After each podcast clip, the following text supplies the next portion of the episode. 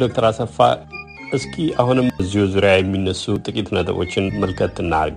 ግራና ቀኝ የሚታዩ ጭብጦችን ላስቀድምናም ጥያቄን አስከትላለሁ።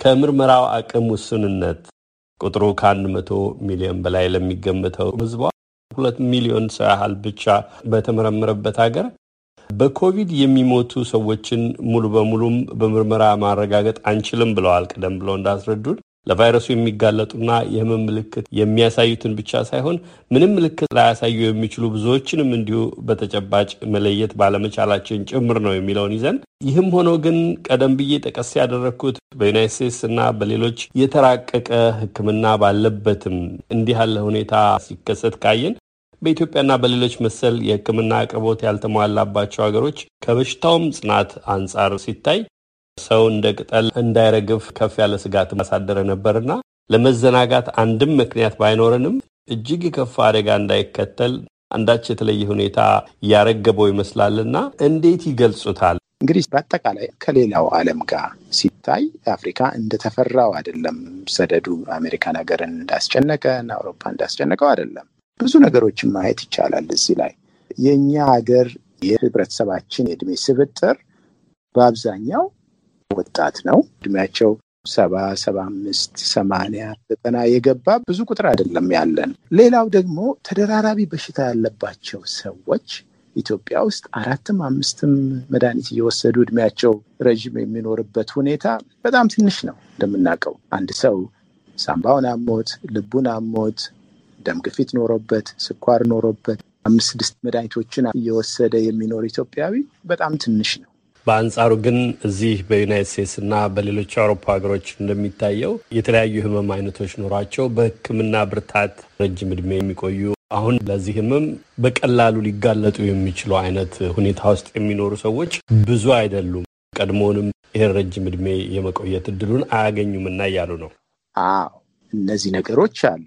ሌላው አኗኗራችን ይሄ congregate setting የምንለው ብዙ ቫይረሱ ደግሞ virulence እንለዋለን። ቫይረሱ እዚህ እና እዛ ተመሳሳይ ነው ወይ የሚያጠፋው ህይወት? እነዚህ እንግዲህ detail ጥናት የሚፈልጉ ነገሮች ናቸው ወደፊት። ያም ሆኖ ግን በእርግጠኝነት መናገር የሚቻለው የበሽታው መጠን ሪፖርት ከሚደረገው በጣም ከፍ ያለ ነው። testing በጣም limited በሆነበት ሁኔታ በአሁኑ አይነት የሰው ልጅ በምንድን ነው ህይወቱ ያለፈ የሚለውን በእርግጠኝነት መናገር በማንችልበት ሁኔታ ይሄ የተነገረው ብቻ ነው ብሎ መውሰድ አይቻልም። ስለዚህ በጣም ከፍተኛ ጥንቃቄ አሁንም ያስፈልጋል። ለሁሉም የኢትዮጵያ ህዝብ መረዳት ያለበት ይሄ የግል የእያንዳንዱ ሰው የግል ግዴታ ነው። መንግስት ማድረግ የሚችለው ለህዝብ information መስጠት ነው።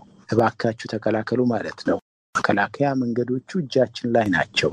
አፍና አፍንጫን በማስክ መሸፈን ነው። ርቀት መጠበቅ ነው። crowd ያሉበትን ቦታዎች avoid ማድረግ ነው።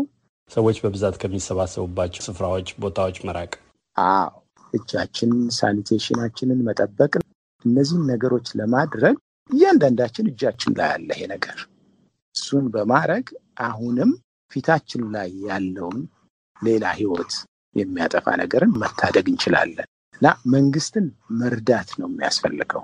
በእርግጥ ይገባኛል፣ ይሄ ወረርሽኝ ከመጣ ጀምሮ ድካም አለ በየቦታው። ይሄ ፓንደሚክ ፈቲግ ይባላል። ምክንያቱም ከሰው ጋር መራራቅ ለእኛ ተፈጥሯዊ አይደለም። ሲጀመር አፍንጫችንን አፋችንን በማስክ መሸፈን የለመድነው አይደለም።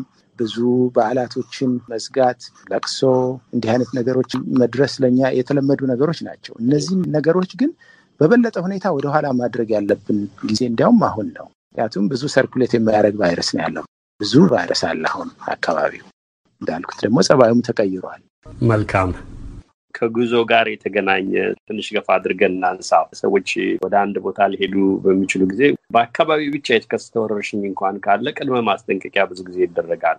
ቅድም እርስዎ የገለጹት የኮቪድ ደረጃዎችን በሀገሮች ውስጥ ያለበትን ደረጃ የሚያመላክተው ኢትዮጵያን በጣም ከፍተኛ ነው የሚለው በጣም ከፍተኛ የኮቪድ ተጠቂነት ካላት ሀገሮች ውስጥ ነው የተካተተችው። በአንጻሩ ደግሞ ቀደም ብለን ባነሳናቸው ሁኔታዎች ውስጥ ያን ያህል የተጋነነ የመሆኑ ስሜት አይሰማም። እንዳሉት የምርመራ ውጤት አለመታወቅ፣ በእርግጥ ለህመሙ የተጋለጡት ሰዎች ቁጥር አለመታወቅ፣ ለህልፈት የዳረጉት ሰዎች አለመታወቅ፣ ብዙ ክፍተቶች ቢኖሩም ያን አይነት ሁኔታ አልተፈጠረም። እስኪ ፈታ ፈታ እናድርግ። ተጓዦች ማንኛውንም ወደ ኢትዮጵያ የሚደረግ ጉዞ እንዳያደርጉ ይመክራል የዩናይት ስቴትሱ የበሽታዎች መከላከያና መቆጣጠሪያ ድርጅት ሲዲሲ። የግድ መሄድ ካለባቸውም ማድረግ ያለባቸውን ይዘረዝራል። ይሄን ሁሉ የሚልባት ኢትዮጵያ ግን ያን ያህል የሰጋች ወይም በዛ ሁኔታ ውስጥ ያለች አይመስልም። ለምን እነኚህ ክፍተቶች የተፈጠሩ? አንዳንዶቹን ነካክተዋቸዋል። ግን ከፍተኛ በጣም ከፍተኛ አሳሳቢ ወይም አስጊ ሀገር ተብላ እንዴት ልትቀመጥ ቻለች? ቀደም ብለን ካነሳናቸው ክፍተቶች ጋር በንጽጽር አድማጮች እነኝን ማያያዝ እንዲችሉ። አዎ እንግዲህ ምንድን ነው የአሜሪካን የጤና ክፍል ለጉዞ የሚሰጡ ጥንቃቄዎች ባለው መሰረት አንደኛ ብዙ የዓለማችን ክፍል ባትጓዙ ይሻላል። አራተኛ ደረጃ ማለት ወደዛ አካባቢ ባትሄዱ ይሻላል የምንለው warning ውስጥ ነው ያለው ብዙ የዓለማችን ክፍል። ይሄ የሚያሳየን ኮቪድ በጣም serious የሆነ የዓለም ወረርሽኝ መሆኑን ነው። አሁን ሁለተኛ ሁለት ነገሮች ይታያሉ። አንደኛ ትክክለኛ information ማግኘት እንችላለን ወይ ከዛ የሚለው ነው። እሱን ማግኘት አንችልም። burden of disease ምንለው በሽታው ምን ያህል ደረጃ ላይ ነው የሚለው ነው። ነገር ግን አሁን ባለው information ም ቢሆን ወደኋላ ሀያ ስምንት ቀናት ብንሄድ case ኦቹ እየቀነሱ ነው ወይ ያሉት? test ከሚደረጉት ሰዎች ውስጥ positive የሚሆነውስ እየቀነሰ ነው ወይ ያለው ይታያል።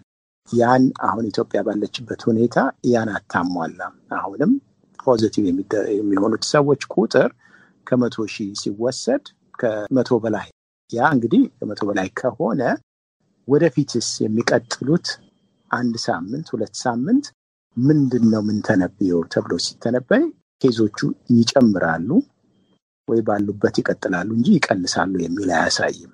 እነዚህ ምክንያቶች ናቸው ያለፉት ሀያ ስምንት ቀናት የነበረው መጠን ወደፊትስ ምን ይመስላል የሚሉት ኢትዮጵያን በተለይ ደግሞ በቂ information ስለማናገኝ actual case ኦቹ ሪፖርት ከተደረጉት የበለጠ ነው ተብሎ ስለሆነ የሚገመተው ስለሚሆንም በአራተኛ ደረጃ warning ውስጥ ነው ኢትዮጵያ የገባቸው። ግን ብዙ ሀገሮች እዛ ላይ ነው ያሉት። በጣም ትንሽ ሀገሮች ናቸው successful የሆኑት በዚህ እንደ አውስትራሊያ አይነት ቦታዎች። እነሱ በእርግጥ ኬዛቸውን በጣም ዝቅተኛ አድርገዋል። የሚቀጥሉትም ሰባት ስምንት ቀናትም ሲታሰብ ኬዛቸው ከፍ አይልም ተብሎ ስለሚታይ ነው እና የሀገራችን ሁኔታ እዛ ላይ ነው ያለው። ህዝቡ የሚወስደውም የጥንቃቄ መጠንም ይታያል። ህዝቡ የሚወስደው የጥንቃቄ መጠን ኢትዮጵያ ውስጥ በእውነት በእውነት በዓለም ላይ ወረርሽኝ እንዳለ ኢትዮጵያ ውስጥ ወረርሽኝ እንዳለ ህዝቡ ረስተዋል እና ይሄን ቆም ብሎ ማሰብ እና really behavioral change ኡን እያንዳንዱ ሰው ማድረግ የሚገባውን እንደ ግዴታ አድርጎ እንደ አዲስ መጀመር አለበት። ዶክተር አሰፋ አሁን የምናወራው በጣም መሰረታዊ በሆነ ደረጃ ነው። እንደ አካላዊ ፈቀቅታ የተባለው ከአንዱ ሰው ወደ ሌላው ተራርቆ መንቀሳቀስ መሞከሩ በልማድ ከነበረን የህይወት ዘይቤ ጋር ቢጋጭም የህይወት ጉዳይ ነው እና ለራሳችን ባይሆን ለሚቀጥለው ሰው የሚሰጠውን ጥቅም እናውቃለን። ለራሳችንም ትልቅ ቦታ አለው። የፊት ጭንብሎችን ማድረጉ በንጽጽር ሲታዩ ቀላል ነገሮች ናቸው። እነኚህ የማንችላቸው ግዴታዎችም አሉ። በጣም አስቸጋሪ የሚያደርግ መሰረታዊ የዕለት ተዕለት ኑሯቸውን ለሚገፉበት ምርጫ የማይሰጣቸው አሉ። አብዛኞቹ የንግድ ድርጅቶች በአጭር ጊዜ ስራቸው ሲቋረጥ ከፍተኛ ኪሳራ እንደደረሰባቸው ተመልክተናል። በዕለት ውሎ የሚተዳደሩ ሰዎችም ያን እስኪያቅታቸው ድረስም የሚዳርግ ነው። በንጽጽር ነው እያወራን ያለ ነው እና አሁን ስናሳስብ እንደው ሽብር በሚነዛ መንገድ ሳይሆን ጨርሶ ተዘንግተዋል። የበረታ ዋጋ ሊያስከፍል ይችላል። መደረግ ያለባቸው ጥንቃቄዎች ግን መደረግ አለባቸው እያሉ ነው። አዎ እንግዲህ ምንድን ነው ለእኛ ሀገር ብዙ አድቫንቴጆች አሉ። ብዙ ሰው ስራውን ውጪ ማድረግ ይችላል፣ ቤት ውስጥ ባልሆነ ሁኔታ ብዙ አይነት ህዝብ ሊሰበሰብባቸው የሚገባ ነገሮች ግዴታ አስፈላጊና መሆን ካለባቸው ውጪ ማድረግ፣ ዘርዘር ብሎ መቀመጥ፣ ለቅሶም ከሆነ ደስታም ከሆነ ውጭ አድርጎ አየር ባለበት ዘርዘር ብሎ መቀመጥና ማድረግ ይቻላል። አንድ የተዘጋ ቤት ውስጥ ከማድረግ ኬዞች አሁንም ያጋጥማሉ። ሰው አሁንም እየተጎዳ ነው። ኮቪድ ደግሞ ታሞም የሚድን ሰው post ኮቪድ ደግሞ የምንለው long ኮቪድ ደግሞ አለ። ጉዳት አድርሶ ነው የሚሄደው። በተወሰኑ ሰዎች ላይ ደግሞ ጉዳቱ ትንሽ ለተወሰኑ ወራትም እስካሁን እንደምናየው ከፍ ያለ ሊሆን ይችላል። ስለዚህ አቃሎ ማየቱን ነገሩን በጣም ተገቢ አይደለም። አሁን ደግሞ case ኡ እየጨመረ በመጣ ቁጥር ብዙ ሰው በተለይ ስሜት ሳይኖረው የማስተላለፍ እድሉ ከፍ እያለ ነው የመጣው። ስለዚህ ኢንፌክሽኑን ወደ ቤታችን መውሰዳችን አይቀርም። ቤት ውስጥ ትልልቅ ሰዎች አሉ። ቤት ውስጥ በምንኖርበት ሁኔታ ኢትዮጵያ ውስጥ ሰብሰብ ብለን ነው የምንኖረው። መጀመሪያ ካደረግነው ጥንቃቄ አሁን ነው የበለጠ ጥንቃቄ ማድረግ ያለብን። ያ እንግዲህ የቀን የዕለት ተዕለት ኑሯችንን በማይጎዳ ሁኔታ ግን አንዳንዴ በቴሌቪዥን ባለስልጣናት ቁጭ ብለው ስብሰባ ሲመሩ ሲገናኙ ማስክ አያደርጉም። ርቀታቸው በጣም የተቀራረበ ነው። ምሳሌ ሆነው መታየት አለባቸው እና ይሄን ነገር ነው እጃችን ላይ ያለ ነገር ነው። ከባድ ነገር አይደለም። ታላላቅ መሪዎችን ለአደጋ ሲዳርግ ተመልክተናል። የእንግሊዙ ጠቅላይ ሚኒስትር ቦሪስ ጆንሰን ቀድሞ ለሕመሙ ከተጋለጡት ውስጥ ናቸው። ፕሬዚዳንት ዶናልድ ትራምፕ፣ በዙሪያቸው ያሉ የካቢኔ አባላት፣ ረዳቶቻቸው በሙሉ ቁጥር ስፍር በሌለው ይሄንኑ የሚያስፈልግ ጥንቃቄ ባለማድረግ ከተጋለጡት ውስጥ ናቸው። ፕሬዚዳንት ዶናልድ ትራምፕ ምናልባትም ማንም የማያገኘው በሙከራ ላይ ያለ ሕክምና ሳይቀር ማግኘት የሚችሉ ሰዎች እንኳን ሲቸገሩበት አይተናል እና ለመዘናጋት ምክንያት ያለ አይመስልም። እስኪ በሚዛን እያመዛዘን የሚያስፈራና የማያስፈራውን መድረግ ያለበትን እና እንደው ምናልባት ያን ያህል ባይደረግም ላይከብድ የሚችለውን እየለየን ነው እና የበዓላት ሰሞን ነው ዶክተር አሰፋውን ያለንበት ትዕይንቶች ተመልክቻለሁ። ባለፈው ሳምንት ታላቁን ሩጫ ውድድር አይቻለሁ። በዚህ ሀገር በእንግሊዝኛው አጠራር super spreader የሚባሉት ብዙ ሰዎችን በአንዴ ለበሽታው ሊያጋልጡ የሚችሉ ሁኔታዎች አንድ ቦታ ሰዎች ታጭቀው የሚመከሩትን የጤና ባለሙያዎች የምትመክሯቸውን የጥንቃቄ እርምጃዎች ጨርሶ ሳያደርጉ ወይም ሳይጠነቅቁ የሚያደርጉት ነገር እንዴት ነው ከኃላፊነት ውጭ የሚሆነው? የጤና ባለስልጣናትም ሆኑ ሌሎች የሚመለከታቸውስ መንገድ ማሳየቱ ላይ በእነሱም በኩል ቅድም እንዳሉት አጽንኦቱ በግለሰብ በቤተሰብ ላይ ነው። ግን ደግሞ አሁን በቅርቡ ሁሉም ሰው የግድ የፊት ጭንብል እንዲያደርግ ግዴታ እንደተጣለው የሚያስቀጣ በኃላፊነት የሚያስጠይቅ እንደተደረገው ሁሉ እንዲህ ጊዜያዊ ትዕይንቶች ሲዘጋጁስ ማን ነው የሚጠየቀው? ምናልባት የሚጠየቀውን ክፍል ባናውቅ እንኳን እሱ እንዴት ነው መታየት ያለበት? አዎ ማንም ህዝብን የሚሰበስብ ተግባር የሚያደርግ ሰው በሩጫም ሆነ ጥምቀትም ቢሆን ሌላ አይነት ሃይማኖታዊ በዓልም ቢሆን በጣም አርቆ ማሰብ አለበት። ይሄ የሀገር responsibility ነው። በአሁን ደረጃ የሃይማኖት አባቶች ትምህርት ማስተማር አለባቸው እንደሚገባኝ፣ በእስልምናውም በክርስትናውም።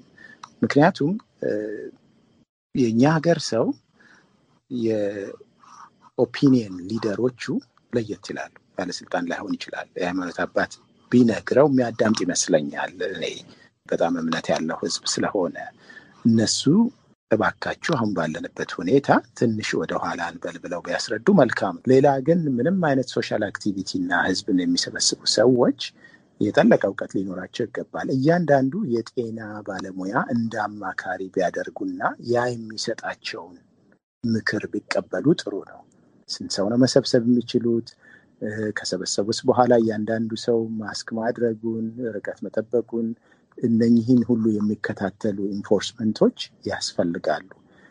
ካልሆነ ህይወት ማጣታችን አይቀርም። የጤና ባለሙያ advisor ቢያደርጉ ለሚያደርጉት event እሱ ጥሩ መነሻ ይሆናል ብዬ ነው የማስበው። መልካም። ይሄ ራሱን የለወጠ የቫይረስ ዝርያ አሁን አሳሳቢነቱ ከፍ እያለ ነው።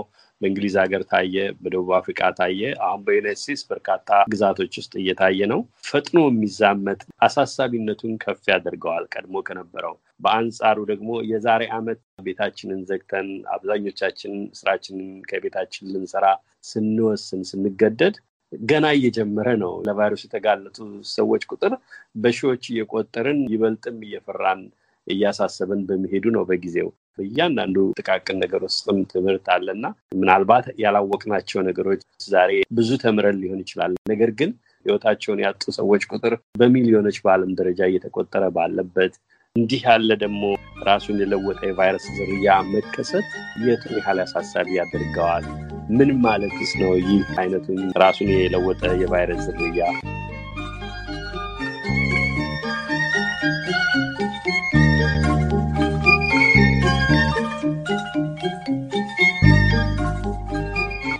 አድማጮች፣ ቃለ ምልልሱ አላበቃም። ለአሁኑ እንግዳይን ዶክተር አሰፋ መኮንን ጄጃውን ለጊዜያቸው አመሰግናለሁ።